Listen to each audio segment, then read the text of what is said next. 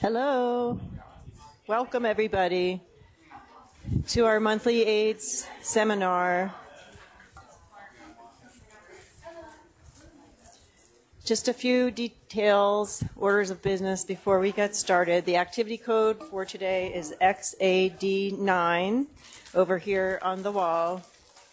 Um, reminder to the nurses that they must attend 80% of the program in order to get credit. And um, I'll do the conflict of interest thing in a minute, I guess. Um, we're very pleased today to have Dr. Francine Cournos with us from Columbia University, where she is professor of clinical psychiatry. Um, those of us who attended the National Ryan White meeting, the clinical meeting earlier this year, had the opportunity to hear Dr. Cournos um, and felt like she would be a good person to come speak with our group. She has uh, many years of clinical experience, and also I've just learned today um, has extensive experience leading the uh, different AIDS education and training centers currently, the uh, Caribbean, Northeast Caribbean AIDS Education and Training Center, and prior to that, the um, Northeast, I'm sorry, the um, New York and New Jersey uh, AIDS Education Training Center, which is a very large operation, which you led for many years.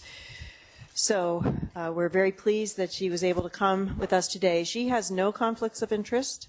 Uh, the other conflicts we have to disclose is that my husband is a consultant for Spark Partners, and Dr. Marsh receives research uh, grant support from Gilead, or some support from Gilead, apparently.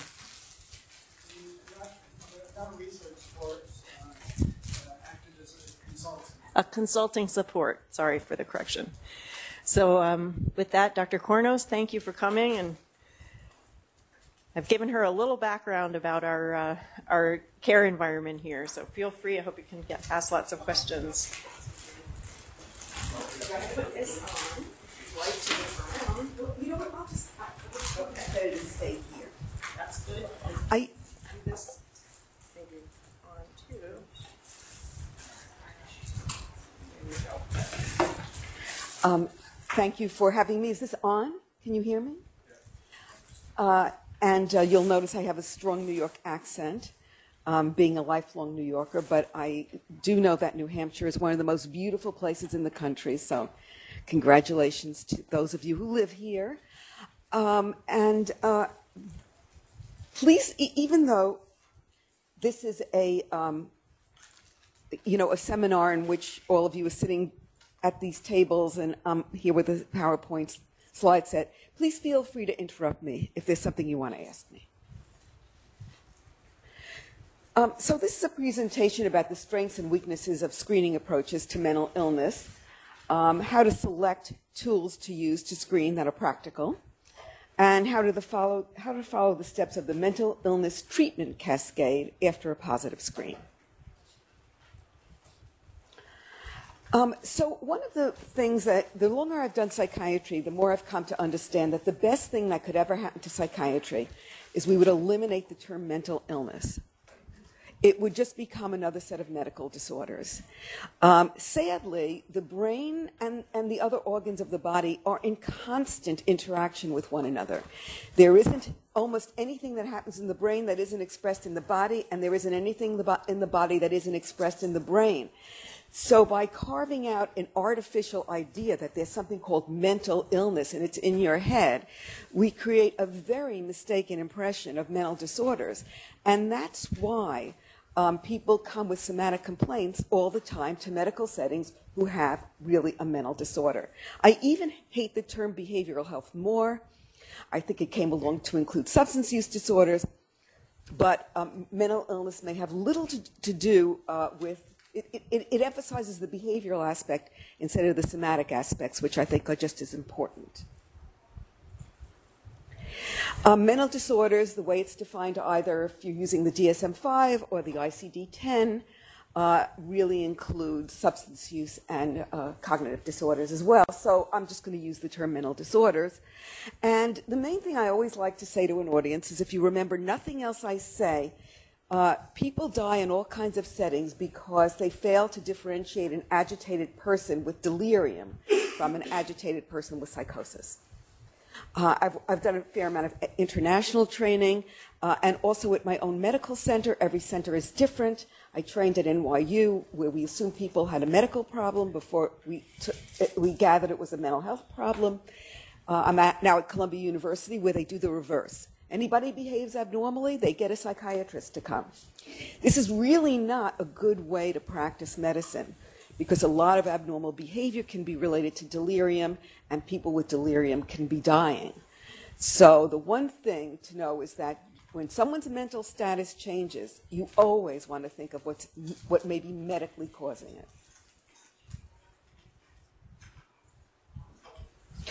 Um, so this was a question that I used for my presentation uh, in, at the conference, and uh, so there's a, here's a 47-year-old woman with AIDS, schizophrenia, and diabetes, and she presents with worsening hallucinations. This is a real case. Uh, what's the first thing you should do? Ask her when she stopped her psychiatric medication, refer her to the on-site psychiatrist, check her blood sugar, or assess for medication-drug interactions. Anybody? Any takers? Blood sugar, right. So you guys, and I guess I also led into it. Yes. This was a woman who had, uh, was diabetic and her blood sugar was 600 when this happened to her. And this is one of the things you see with mental illness. Often people who have a well-known established mental illness, when they're medically unwell, have an exacerbation of their mental illness symptoms. So even when there's established a mental illness, you want to first figure out if someone suddenly has a change whether it could be explained by a medical condition. After her blood sugar was brought back uh, in the normal range, the, the hallucinations went away. Um, I, on the one hand, I just want to say, on the one hand, I love the continuum of care, the HIV continuum of care. It's been there since 2011. And on the other hand, I think the time has come to step away from it a bit. And why do I say that? Because if you look at morbidity and mortality right now from HIV, a lot of it is not related to HIV anymore. Hardly anybody's dying of HIV. And right now, most people with HIV are dying of something else, of which hepatitis C and suicide are way up there. Nonetheless, because of our obsession with the cascade, we usually try to figure out if a mental illness is interfering with adhering to the steps of the HIV care cascade. Um, and uh, when it comes to, so, uh, and most of these uh, things that have been demonstrated are been demonstrated for depression and hazardous substance use. Those are the two disorders that really make a difference in the HIV care cascade. Um, that is to say, they're associated with failure to start treatment, to adhere to treatment, slower virologic suppression uh, on, with depression, faster virologic failure and substance use, and increased HIV risk behavior. But I do want to point out that chronic depressive symptoms are associated with increased morbidity and mortality from every medical illness, including HIV. Treating depression isn't about treating a mental illness, it's about treating a medical comorbidity of HIV infection that shortens lifespan.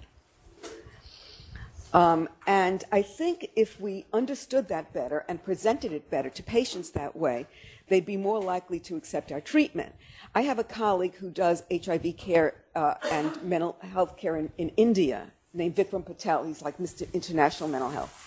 And what he says to patients when they present with medical when with uh, depression and anxiety is, you know, you have a stress disorder. He doesn't even use this, you know, the psychiatric label. He says you have a stress disorder. Do you feel under stress? Well, how many people in this room would say yes? Well, you've developed a stress disorder.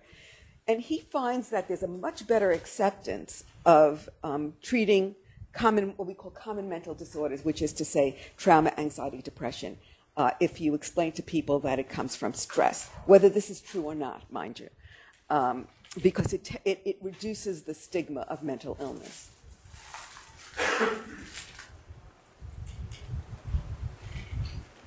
Why screen? Screening increases the uh, detection rates of um, mental illness in an HIV setting, but it also overcomes stigma. If you're a site that screens everybody for something, then you're not saying, oh, you, you look mentally ill. You know, you're just routinely doing screening. Um, and because uh, depression is the second most disabling illness in, in the world, actually, both in the developed and developing world. Uh, it's also a cause of incredible loss of quality of life and disability. So, separate from HIV, it's a, it's a really important illness to treat. Um, people with men with HIV infection have higher rates of mental illness. I've been in this business doing this since 1983. So I was treating a population of people with severe mental illness when they started getting hit very early in the epidemic by HIV infection, which was surprising to us. Um, so I began talking about it early in the epidemic, how much mental illness travels with risk for HIV infection in that population. But if you look at all the populations who are most, most vulnerable to getting HIV infection, they all have high rates of mental disorders.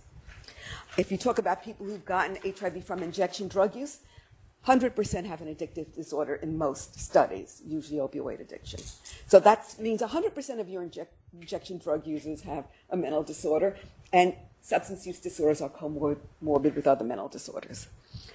Uh, and uh, for men who have sex with men, the population currently that's most at risk for HIV infection in this country now, all the conditions of growing up as, you know, outside of the mainstream of heterosexual life lead to various forms of abuse and um, mistreatment that increases risk for mental disorders. And these are just some numbers I put together. They're not great in the sense that um, I'm comparing some very good studies to some very sloppy studies, but the US general population studies are very good. The ones of people with HIV are much less good, but it looks like if you look at alcohol use disorders, current use looks similar in the HIV population as it does in the general population, but past addiction is much higher. And of course, that past addiction to alcohol is important because you know, people have often done a lot of damage to their livers or their central nervous system or some other organ that we're thinking about in managing their multiple comorbidities. And it looks similar for injection drug use, where a lot of the injection drug use is in the past, but you know the, we see all the sequelae of very high rates of lifetime of drug use disorders, and in the case of injection drug use with uh, hepatitis C. So when early on in the epidemic, what I came to realize is that if you run a program for people with HIV infection, you are by default running a mental health and substance use program. Um, and I will say this people who treat HIV are much more tolerant of people with mental health and substance use disorders than the average medical program. I think that's one of the most wonderful things, having started early when there was like a sense of, well, we have to treat everybody, uh, we can't reject anybody. I, I, think, you know, people in HIV care have learned to tolerate a lot of um, difficult behavior as part of the mission of delivering care. Um, we don't have a lot of information on um, other disorders, but for example, if you look at current depression, it tends to be, on average, I put in the range of findings, but on average in most programs, about 30% of people will meet the criteria for clinical depression rather than just some depressive symptoms. And PTSD is way higher in people with HIV infection.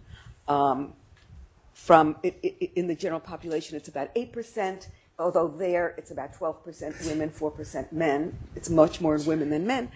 Um, but lifetime, it's very high in the people we treat. Um, I hope I'm not talking too fast. You know, I'm a New Yorker and we have to do everything fast. We have to walk fast. And um, so, of course, we can't screen for all mental disorders, and we're making a decision about what's most common. Uh, and um, there are no perfect screening instruments. They all have limitations in terms of sensitivity and specificity. And often we need to do further evaluation to really know for sure um, what mental disorder somebody has. But the thing about screening is that it's truly useless if there's nothing that follows it. So I don't bother with screening in a setting where nothing will happen. Um, just because you could save people the time of doing it.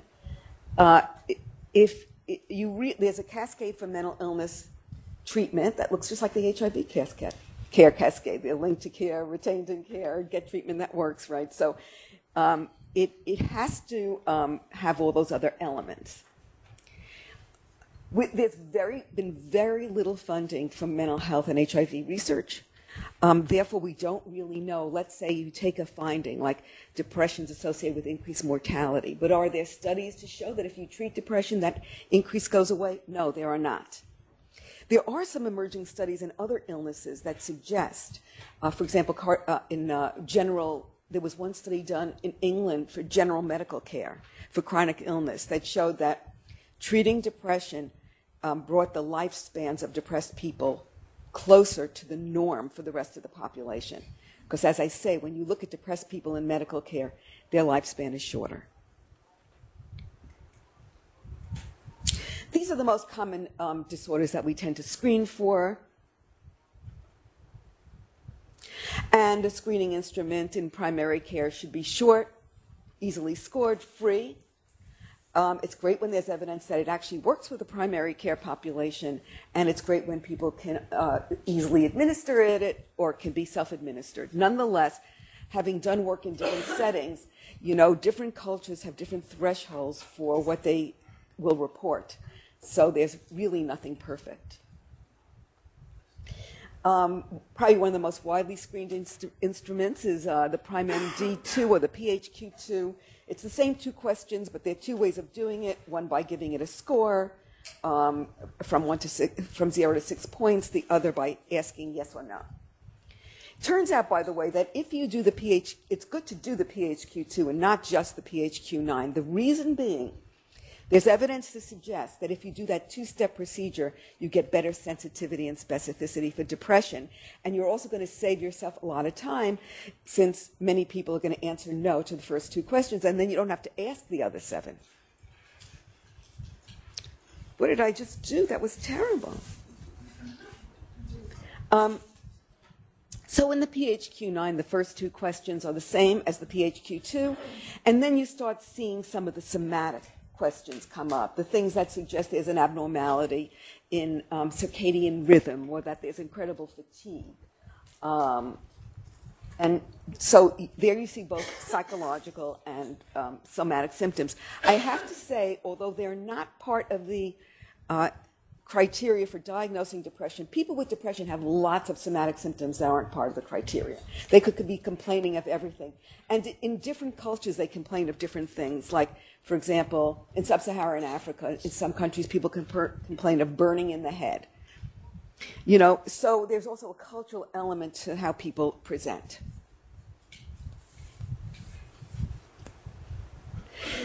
The main thing that I think is tricky about screening for depression is that we want to make sure there isn't a medical reason why the person is depressed, and there are lots of medicines with depression as a side effect. Uh, and, um, you know, then there are the common medical problems like hypothyroidism, men with hypogonadism, even though it's not, it's not primarily a cause of depression, it's more, it's more, you know, loss of muscle mass. And, but nonetheless, we just want to make sure if we can, if we, we're prescribing something that's making the person depressed, you know, stopping it would be the best approach if we can. Um, and the other difficult part, in fact, there's nothing easy about mental health. So the reason why there's nothing easy about mental health is that we have no biological tests for mental disorders that we can reliably use on a day-to-day basis. If I have diabetes and I present with, um, you know, tremendous thirst and urination, or I present with um, so, some sort of like, you know, vaginal infection, right? Those are two very different symptoms. But the way we know they're linked is we do a blood sugar test, and they're both related to diabetes. We have nothing like that. So all of the diverse presentations we see, um, we classify as different disorders. Who knows what people really have wrong with them? And every theory we have about neurotransmitters turns out to have, you know, some some uh, you know people who are skeptical. So all I can say is that right now we are unfortunately busy describing the symptoms we see without understanding what underlies them. So one of the problems with the diagnosis of depression is that some people are, have bipolar disorder.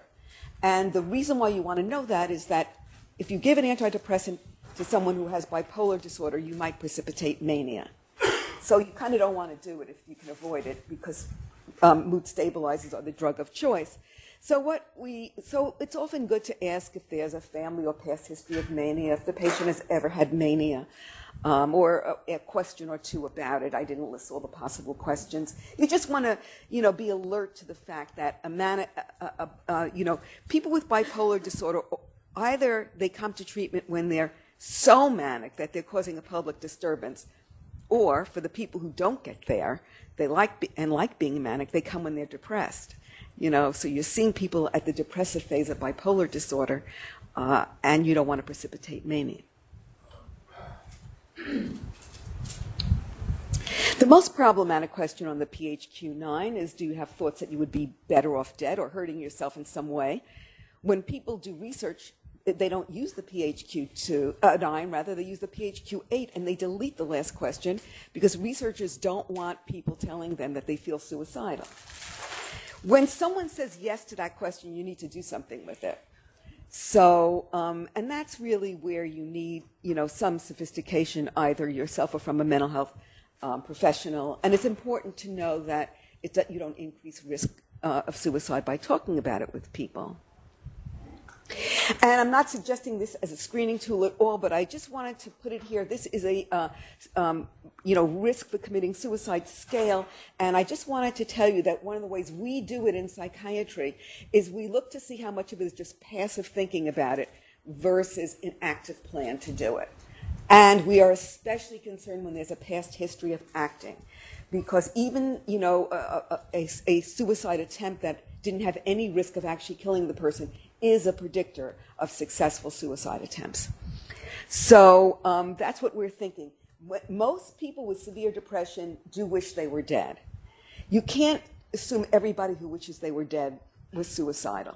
Um, is suicidal. So you know you want to you want to differentiate that kind of thinking, which goes along with pre- depressive ideation, uh, from uh, someone with a real threat.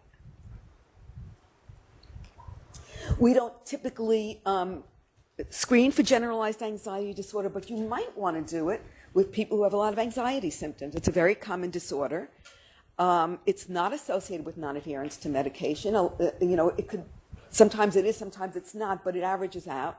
Probably because anxious people are worried about their health, and some subgroup of them are very conscientious.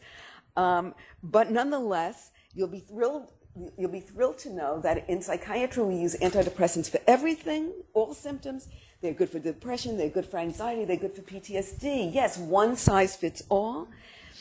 And so, regardless of whether you're treating depression or anxiety, if you're using a medicine, um, the medicines work well for all of them. We try to avoid anything other than short term use of benzodiazepines. I can talk about that. Uh, there are some people who need them and benefit from them. It should not be an absolute. But for long term chronic illness, we really try to use antidepressants. So this is a good screen for it. And these screens I'm showing you are very well studied in primary care. And if you want to, you can look at the sensitivity and specificity of them. And the other thing I wanted to tell you is that um, I'm on the mental health component of a national curriculum that the AETC is developing. It's supposed to go live in May. And when it comes out, um, every, every, anybody who wants to use it will be able to, and all of these tools and more are online and can be scored right online. Um, so that's going to be, a, I think, a very nice thing. Um, this is the PTSD screen that most people use in primary care. It was uh, developed for combat veterans. It's my impression that it works better for combat veterans than it does for women. Um, but uh, there isn't really anything that's any better than this. And uh, so it asks you first criterion A. PTSD is the only illness for which you have to have ex- experienced an external event. There is no other illness that you know is in that category, right? So that's the first question. Have you ever had any experience that was so uh, frightening or horrible? And then these three, these four questions tap into the different domains nightmares, you try not to think about it, you, are in God, watchful, easily startled, or you feel numb and detached from others. The last question is people um, answer it yes less commonly than the other questions, but it's a, it's a marker of severity. So people who, who feel numb usually have more severe PTSD. Um, this is the audit C. I like to use I like to use just questions about in my own practice. I like to ask very neutral questions about how much do you drink. Now, obviously, you don't always get an honest answer. Um, sometimes I do couples therapy, and then, you're more likely to get an honest answer because the other person who's watching the, the, person who's drinking knows how much they drink. Um, and the reason why I like it is just the amount someone's drinking is that it allows you to move away from saying too much, like you're drinking too much, to a much more neutral position, which is the amount you're drinking is, is hazardous to your health. And I have found that goes over a lot better. I'm not saying it's too much or too little. And uh, there are, you know, uh, little cards you can get that list what WHO recommends. I'm just on the limit of its recommendation. We women are only allowed to have one drink a day. Uh, uh, uh I mean, well, we're allowed to have seven drinks in a week. So uh, if you have one drink every day, that's it. That's me. I have a glass of wine. That's it. I'm not supposed to have anything more. Uh, and no more than three drinks in any one time. For men until the age of 65, it's twice that, 14 drinks a week. And for men over 65, sadly, it goes down to seven drinks a week. I'm not saying most people stay within that limit or even that it's so bad to go above that limit. Not everybody believes in everything the World Health Organization says yes. Um, they don't change it for women over 65, but maybe it should be changed. Um, so when I have my glass of wine, I make my husband measure it. We make we have a glass, we, we always have a drink at night. Measure my glass of wine. Just make sure. Glass is defined as five ounces, but I do it as four. Um, because you, you know, a drink could be a drink this size, right? So it's not just a drink. There's a definition of a drink. So what I'll show patients is the definition of a drink and how much drinking is safe. I do not get into is it too much or too little. I just treat it as it, it, it it's not really good for your health. Um, and you know, there's a lot of evidence that when physicians tell people that they're, that they're drinking an amount that's not good for their health, some people will change you know, just from that alone. This is the DAST 10, and it really is about all substances. And you'll recognize if you're familiar with other instruments that it incorporates some of the other items, like from the four item cage. Uh, and um, this is a, this is a well established instrument. And all of these instruments, when you go to where they're scored, will you know score. Uh, they're free to use. E- the scores are the of scores online, and it'll also tell you if someone has a mild, moderate, or severe problem. So the scoring makes it very helpful to understand not only is it there, but the severity. Okay, and this is the rest of the, um, these are the rest of the, the questions on the DAST 10. There are no practical screening tools for kids. I don't know how many people see kids. Fortunately, there are many fewer children with HIV infection now.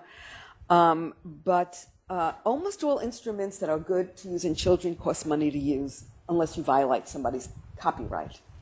Um, people do that. People violate copyrights all the time to do these, these uh, kinds of screenings in resource poor countries. Um, but uh, they are largely copyrighted instruments, and that's not true in the adult population where there are great free screening instruments. There are no screening instruments for, um, you know, either asymptomatic neurocognitive impairment, obviously because it's asymptomatic, or for, um, you know, mild neurocognitive impairment. There's really nothing. Um, all there is is screening for dementia. And um, if you look at recent reviews on it, nothing holds up well. You know, people have tried the MoCA with Montreal Cognitive Assessment. It doesn't really help. Um, there's just too little sensitivity and specificity. If you're just trying to figure out if someone has severe impairment, you can just ask a couple of questions. And these are pretty well correlated with dementia. Um, so you can see what they are.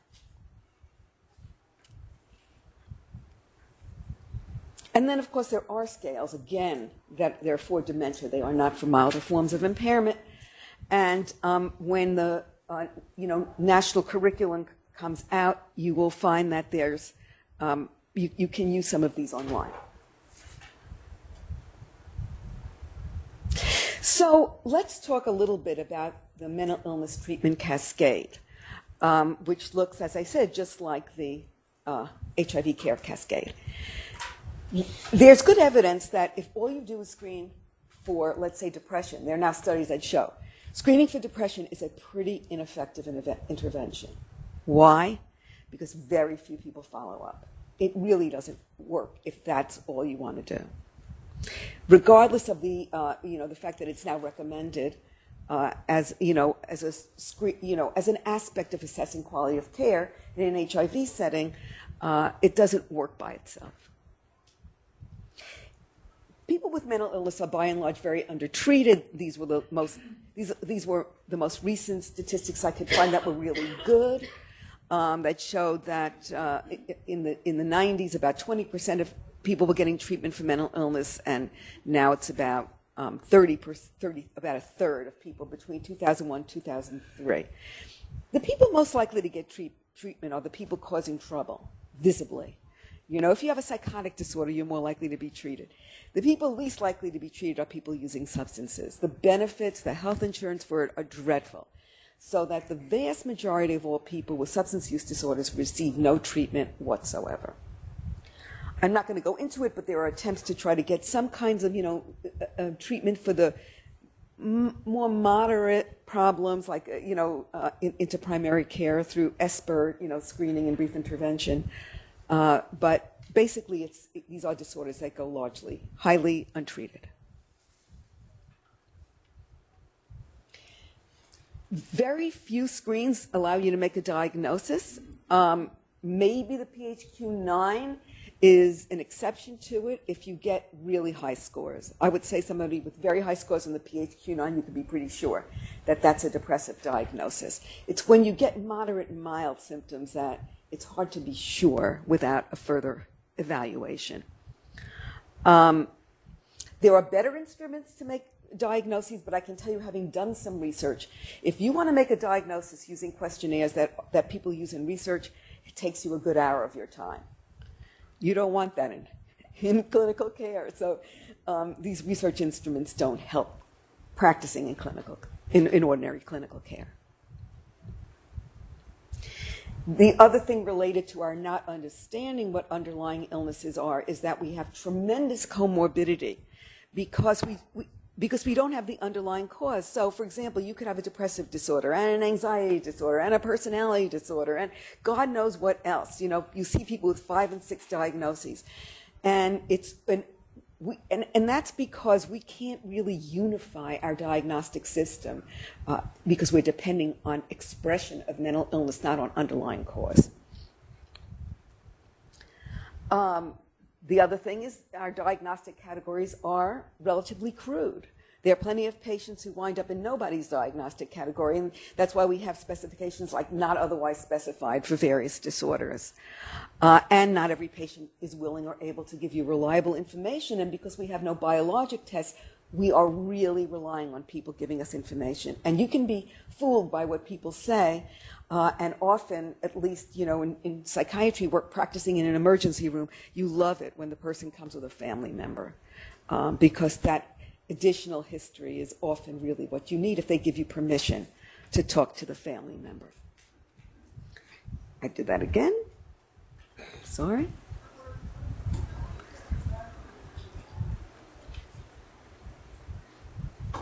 So there's, there's no doubt that the ease with which someone is linked to mental health care is related to how well it just flows from the other care you're providing them.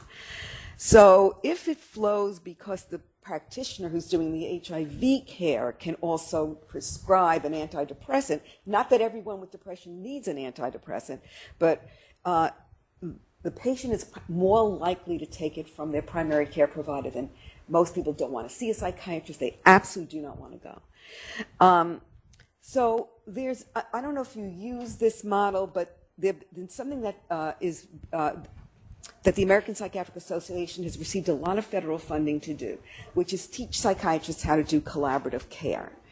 It's like a cross between seeing a patient and just doing a consultation at a distance, where the primary care physician has a nurse, usually a nurse manager, but it could be somebody, it could be a social work manager, who actually tracks patients, does the diagnostic screening, does the screening tests, uh, knows how to do further work to do diagnosis, um, and really is carrying most of the burden of the mental health care. It's not on the primary care practitioner who's usually very busy.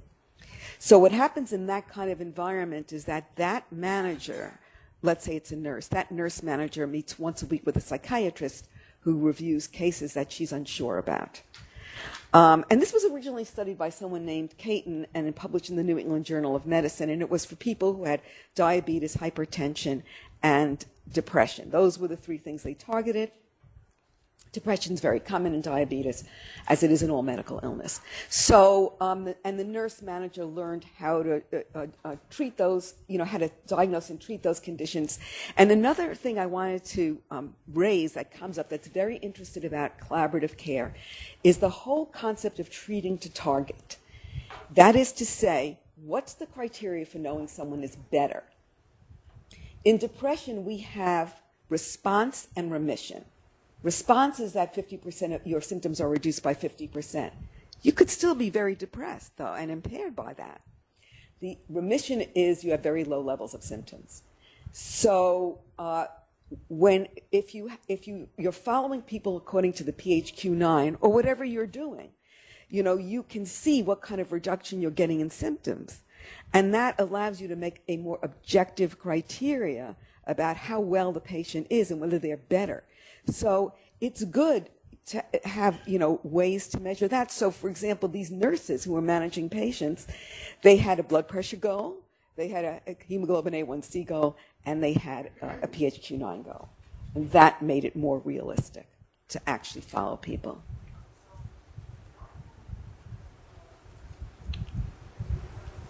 Oh, and just uh, uh, I didn't mention that you know, there's on-site integrated care, you know, where you send them to someone else who's working in your setting. It's not the primary care practitioner, and um, there and there are various degrees of integration of it. I'm, I'm on the board of a federally qualified health center. It's a very busy place, and sometimes it's very hard, even though people are in the same place, to get them to really coordinate what they're doing.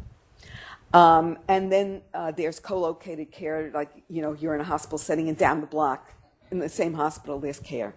Uh, that's often very disconnected, though. Um, then there's case management to try to link people to care. I don't know to what extent you have that. And then there's off-site referral. Here's a, here's a uh, referral. Go see Dr. So-and-so, and people generally don't go. Um, and then you get back after that cascade to you live in a desert. There's nobody else to do it, so you do it. And I have to say that I've learned a lot about the flexibility of clinicians to be able to multitask and do more than one thing from working in sub-Saharan Africa where there's a real, there's a huge shortage of people doing uh, uh, healthcare altogether. And you're really trying to teach people ways of delivering HIV care and mental health care. For example, nurses. Um, and true, it's not as sophisticated as what we do but you're really trying to teach people to be flexible about understanding how to treat the basics. I'm not going to read this, just some of the things that um, help you to retain people in HIV, in mental health care. And um, we're starting to use, we're starting to involve people in their own care more, as I think we are in HIV and, and in diabetes. We're learning. The person who needs to have the biggest commitment toward, the, toward their own wellness is the patient. The patient doesn't have it, nothing you do will get them to adhere to treatment in the long run. And we're trying to do that in mental health as well. You know, we're trying to help people understand your own health is something you have the most control over. We have a lot less control than you do. Um, and we teach people self-management schools, uh, skills and, and things they can do that are not medical um, that might help. I'll give you one example. In PTSD, there's some evidence that if you do things that tap into the parasympathetic nervous system as opposed to the sympathetic nervous system, you know, things like meditation, mindfulness, um, you can calm down people's, you know, um, autonomic responses uh, that, that use the sympathetic nervous system. Uh, and uh, I, I, I, I got this little gem. I want to stop with 15 minutes for um, discussion, but I got this little gem from reading a book about dialectical behavior therapy by, uh, written by Marsha Linehan, who has borderline personality disorder herself and has written about it. She said when she was really out of control, the very best thing she could do was fill up a basin with very cold water, put her whole head to it in it, including her eyes. Um, this invokes what's called the porpoise response. Porpoises, when they put their heads in the water, we don't have the degree of response they do. When they put their heads in the water, their parasympathetic nervous system kicks in, so they can spend more time under the water searching for food. Um, it, it, it, you know, you're using less energy when your parasympathetic nervous system is, is uh, in, you know, is invoked. Um, when she would, according to Marsha Linehan, she puts her head in cold water, totally turns off her out of control response. I wouldn't necessarily recommend it to people when you're worried about their heart rate going down, but because that's one of the things it does. But it's kind of interesting to realize that, you know, we are talking about the autonomic nervous system when we're talking about helping people manage um, anxiety and depression. And the parasympathetic nervous system works a lot better for the control of anxiety than when you have your fight or flight response going. I think this is my last slide. According to wor- the World Health Organization, the, the, uh, the, their latest findings, the number one cause of di- disability is back pain. Uh, depression's number two. And even though it's actually not so easy to treat depression because, you know, our drugs don't always, the first time we use a drug, it's not necessarily going to work. It's going to, maybe it has side effects. Maybe it doesn't achieve enough efficacy. Depression's still easier to treat than back pain. Um, and uh, and uh, uh, no, I, I think I will use this one this one last slide. In fact, so it said, I don't know why I'm not getting back to it. But that's okay. Yeah, risk for cardiovascular disease. What is it most strongly associated with? Anybody? Anybody? I have tobacco. So when you go to an HIV conference, and I go to a lot of them, and people talk about cardiovascular disease, they almost never mention smoking. That's why I think we have to get beyond the care cascade. You know, people are not dying because they've had HIV for a long time, um, particularly. I mean, maybe lifespan is shortened by having HIV by, by a, a small number of years, just in and of itself. But tobacco smoking is synergistic with HIV in its shortening of lifespan. Um, if you, you, lose more years to life to smoking tobacco if you also have HIV than if you don't have HIV. So um, that's the kind of thing that, you know, we go to presentations, we hear all about, you know, antiretroviral medicines and what cardiovascular disease looks like and people's, you know, lipids and um, the primary uh, underlying threat to people's health, which is smoking, often does not get addressed. Smoking is a mental illness, and half of all cigarettes are smoked by people with another mental illness besides tobacco addiction, and that's because all mental illness travels with all other mental illness. Um, so if you're a smoker, you're much more likely to have another mental illness than if you're not. And that's it. That's it for me. So I wanted to leave time.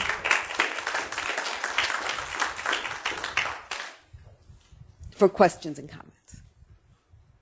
I'm happy to start off. Yes. Okay, I'll just mention that we, our program has done a lot of work with smoking cessation, that our nurses really, really bought into that. That's so great. Tremendous success, yeah. Um, so in terms of some of the early feedback for our uh, tablet screen that we're doing, um, the DAST 10 is 10 questions, so it's the longest part. It doesn't deep reflex into a shorter uh, question series. And we saw one uh, example where someone was using a DAST 2, so just two anxiety questions that would reflex. But you didn't mention that as one of the There, there are, there are, there's something I think it's called the TICS, the T-I-C-S. That's two questions about substance use. Okay. And it's decent. Um, I, I didn't mention that one. Uh, but you don't, you, no, you don't, you can do a shorter version. We'll, we'll look for that. TICS. I think it's, I'm pretty sure it's called the TICS, the T-I-C-S. But if, if I'm wrong about that, email me and I'll figure out what it really is called. Okay, thank you. Do do you have thoughts about the use of uh, tablets, so self-administered as opposed to uh, otherwise administered questionnaire? Um, s- wait, say that again. Do, the use of what? So we're using the tablets to administer the question, so self-administered. Ah, self-administer. Yes. You know what? I, I, I think, you know, it turns out if you look at uh, sexual behavior, people give much more honesty, honest answers when you give them a tablet and they're not talking to a person. I don't, I don't know what the evidence is for substance use on that, but I would guess that you probably have a better chance if a person's literate and can really read of getting honest answers when you don't have to tell another person. So I would say probably it's, it's not only saving you time, you know, but it's also, you might get more truthful responses. Again, I don't know the entire literature on that, and I don't know how much literature there is, but I, I think it's great um, to use tablet responses, and especially if the tablet can also score for you. You know, so then you're skipping the scoring step. It does do the scoring automatically. Right, right. And, uh, you know, and so it, it makes it much faster and it allows you to, you know, talk to the person about things that they've said, basically, but to a tablet instead of to you. Yes. Can you speak at all to, um, you know, I'm new here to Dartmouth. I've been here about four months, and this is the second presentation I've attended where the presenter is speaking about the benefit of the the healthcare provider speaking neutrally about, you know, the assessment of alcohol use or depressive symptoms or stuff that's generally otherwise stigmatized, and that speaking neutrally and professionally as part of kind of the same way I'd ask about your sugar intake or your exercise, you know what I mean? Um, are there numbers to kind of back that up? I mean, is there? I guess I'm I'm thinking, you know, we have all these great treatment things that we want to offer, right? Yeah. And patients may or may not engage. And so I'm thinking, like, how do we increase the engagement? Yes, yes. So, you know, um, there's so. If you look at the HIV care cascade and you go to the earliest steps in it, right, linked to care, engaged in care, there's so little research about what about the mental health component of that and what engages people in care. Um, I think everybody is moving to more neutral way to, to discuss diff- difficult topics because we know we scare people off. But in order to really prove that we're making a big difference, you'd have to study it, you know, and there isn't a lot of study of it. Uh, certainly, you know, um, it's been suggested for domestic violence that, you know, it be asked automatically. And I have to say, um, I was really, I- you know, I, I have a daughter who lives in Alaska. I went to an emergency room after falling and doing something to my shoulder, and the nurse there said, "Do you feel safe at home?" And I was really taken aback that somebody would ask me this. so it really is interesting, and it's a kind of like a nice way to ask it, right? Do you feel safe at home? It's not accusing anybody of anything. So I, I don't I don't know that there's a lot of evidence. Maybe there's something I'm overlooking, but I think as you know, I think more and more we are trying to move toward neutral language and you know for for sensitive topics. So Meg, or you, just to follow up on that, did you ask that because you might, you're concerned that there could be some um, adverse consequence to answering the question that way? Neutrally? Yeah. Oh, not at all. I think that's the best way to answer that, that, that we know right now. I guess I'm just thinking, uh, again, thinking, you know, we have all this resource available and treatment models and stuff. And coming from, I, I guess, what I pick up as a client-centered approach in terms of thinking of patient readiness to engage or change, like, how do we increase that? That's more I'm thinking of. Yeah, I mean, I think that's a very important area, obviously, you know, to reach the large number of people who aren't in care, which you don't notice so much when you're doing the care continuum. Um, and, uh, you know, you probably need, so there was someone who did a, re- a a review of all studies that have been done about, you know, what's going to help you with uh, engagement and retention. And you really need so many different things to do it. Human beings are impossible. Um, it is human nature not to in, in, adhere to treatment. That is just, you could look at any study. It doesn't matter. You don't have to have a mental illness. You don't have to have a substance use disorder. It doesn't really matter. Humans by nature fall out of care. So you have to understand that you're working against human nature. I say that because, like, for example, I, I, I, once did a review of adherence literature, and most of it's focused on medication rather than, let's say, adherence to visits. But um, there was a group of, uh, there was a study done in, in uh, I think it was in Sweden, it was somewhere in Scandinavia, of men taking their hypertensive medications. And it showed that the first year they had about a 90% adherence rate, and the second year they had about a 66% adherence rate, and the third year they had about a 30% adherence rate. You look at any chronic illness, and that's what you'll see. Um, you'll also see that people feel well and they don't really think they need whatever they're taking anymore. So they stop it for that reason. There was a study done with people with epilepsy. You know, why'd they stop their anti epileptic medicine? They hadn't had a seizure in a long time. It's just, you know, so when you want to engage people, you're going against something that's it's natural for people to disengage. Um, and I think that's why you want to get involved in patient self management, and it's also why you want to use every tool you have available. So, in this study um, that looked at the, the, study had like 71 recommendations. I think Thompson was the first author of it. Anybody who wants me to follow up with something I can't tell you right off the top of my head, let you know, just email me. Um, so, and it was a study of, you know, of studies in, in, engagement and retention and care. And you had to do everything. You had to make transportation easy, and you had to do outreach, and you had to treat their mental disorders, and you, you know, it just goes on and on. And that's because you're just working against um, people's natural tendency to drop out. Yes. Uh, just a follow-up question about uh, in our use of the screening we've come across some early challenges with refugees and immigrants um, who are being, some of whom are being administered the screen you know, with English translation uh, if necessary or language translation. But we've had, we seem to be noticing just cultural issues, especially with some of our African patients wanting to admit um, that they have mood concerns or uh, with some of the labeling, I guess, of the mood concerns in some of our um, Hispanic patients. And so we had agreed, okay, well, we'll do the screen and then we'll start analyzing, you know, the quality of the, the data. But you mentioned that you had experience working in in Africa. I'm curious whether. Yeah. So you know what? I I did work in various countries, but I did my most intensive work in Rwanda. And I, and I basically, in one of my trainings, I actually presented a case of depression and had people use the PHQ-2. So now we're not talking about a patient admitting to symptoms, we're talking about how does a provider, you know, and I presented a severe case of depression to them and had them rate it. And it just barely made it into the symptomatic category, which leads me to believe it's not only cultural barriers, to the way the person is answering it, it's also a different sense of what suffering is. Um, it is a much higher threshold. You know, if you lived in Rwanda, you have a story to tell that's worse than almost any story that you'll hear from anybody ever living in the United States. And what they consider suffering is different than when we consider suffering. I think that's a piece of it. I'm just saying this off the top of my head, just based on my own personal experience.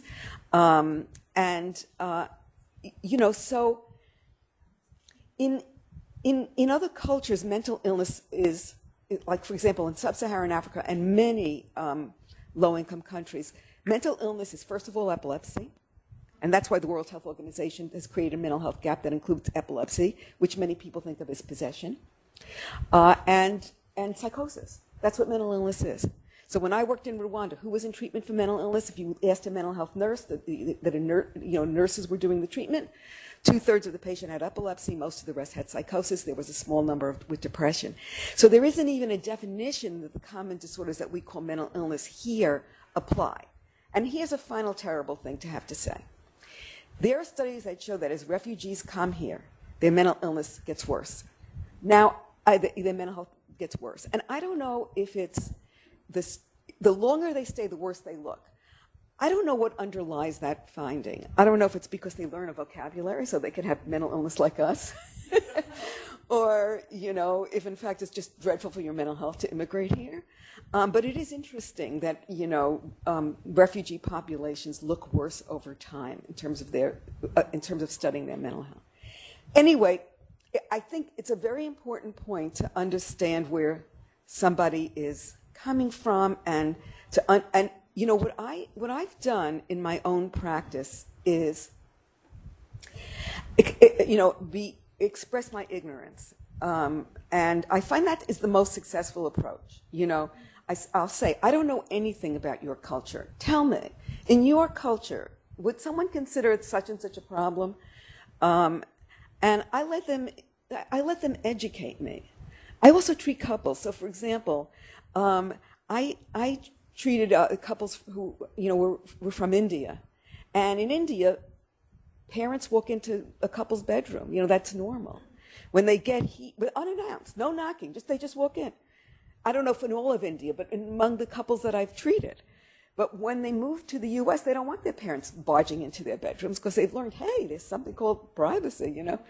So, um, you know, so in asking about that, I'll say, you know, I really don't know what rights parents have in being able to monitor what their children, are, uh, their grown children are doing. Could you explain it? And that's been, to, to me, you know, uh, um, you know, some people have talked about cultural humility.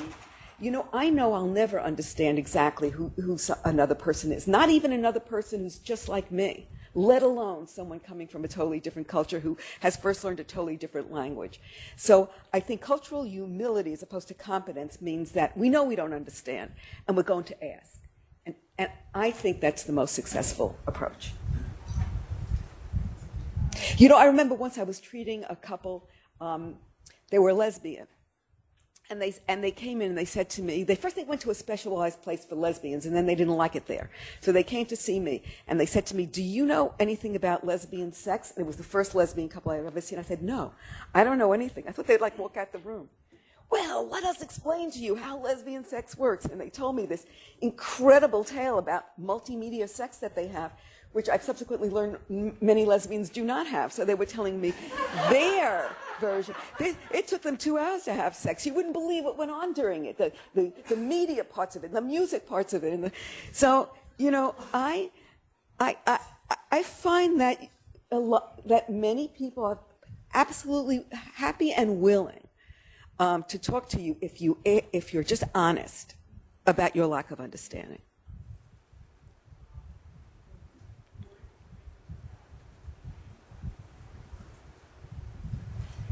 I have a question. Yes.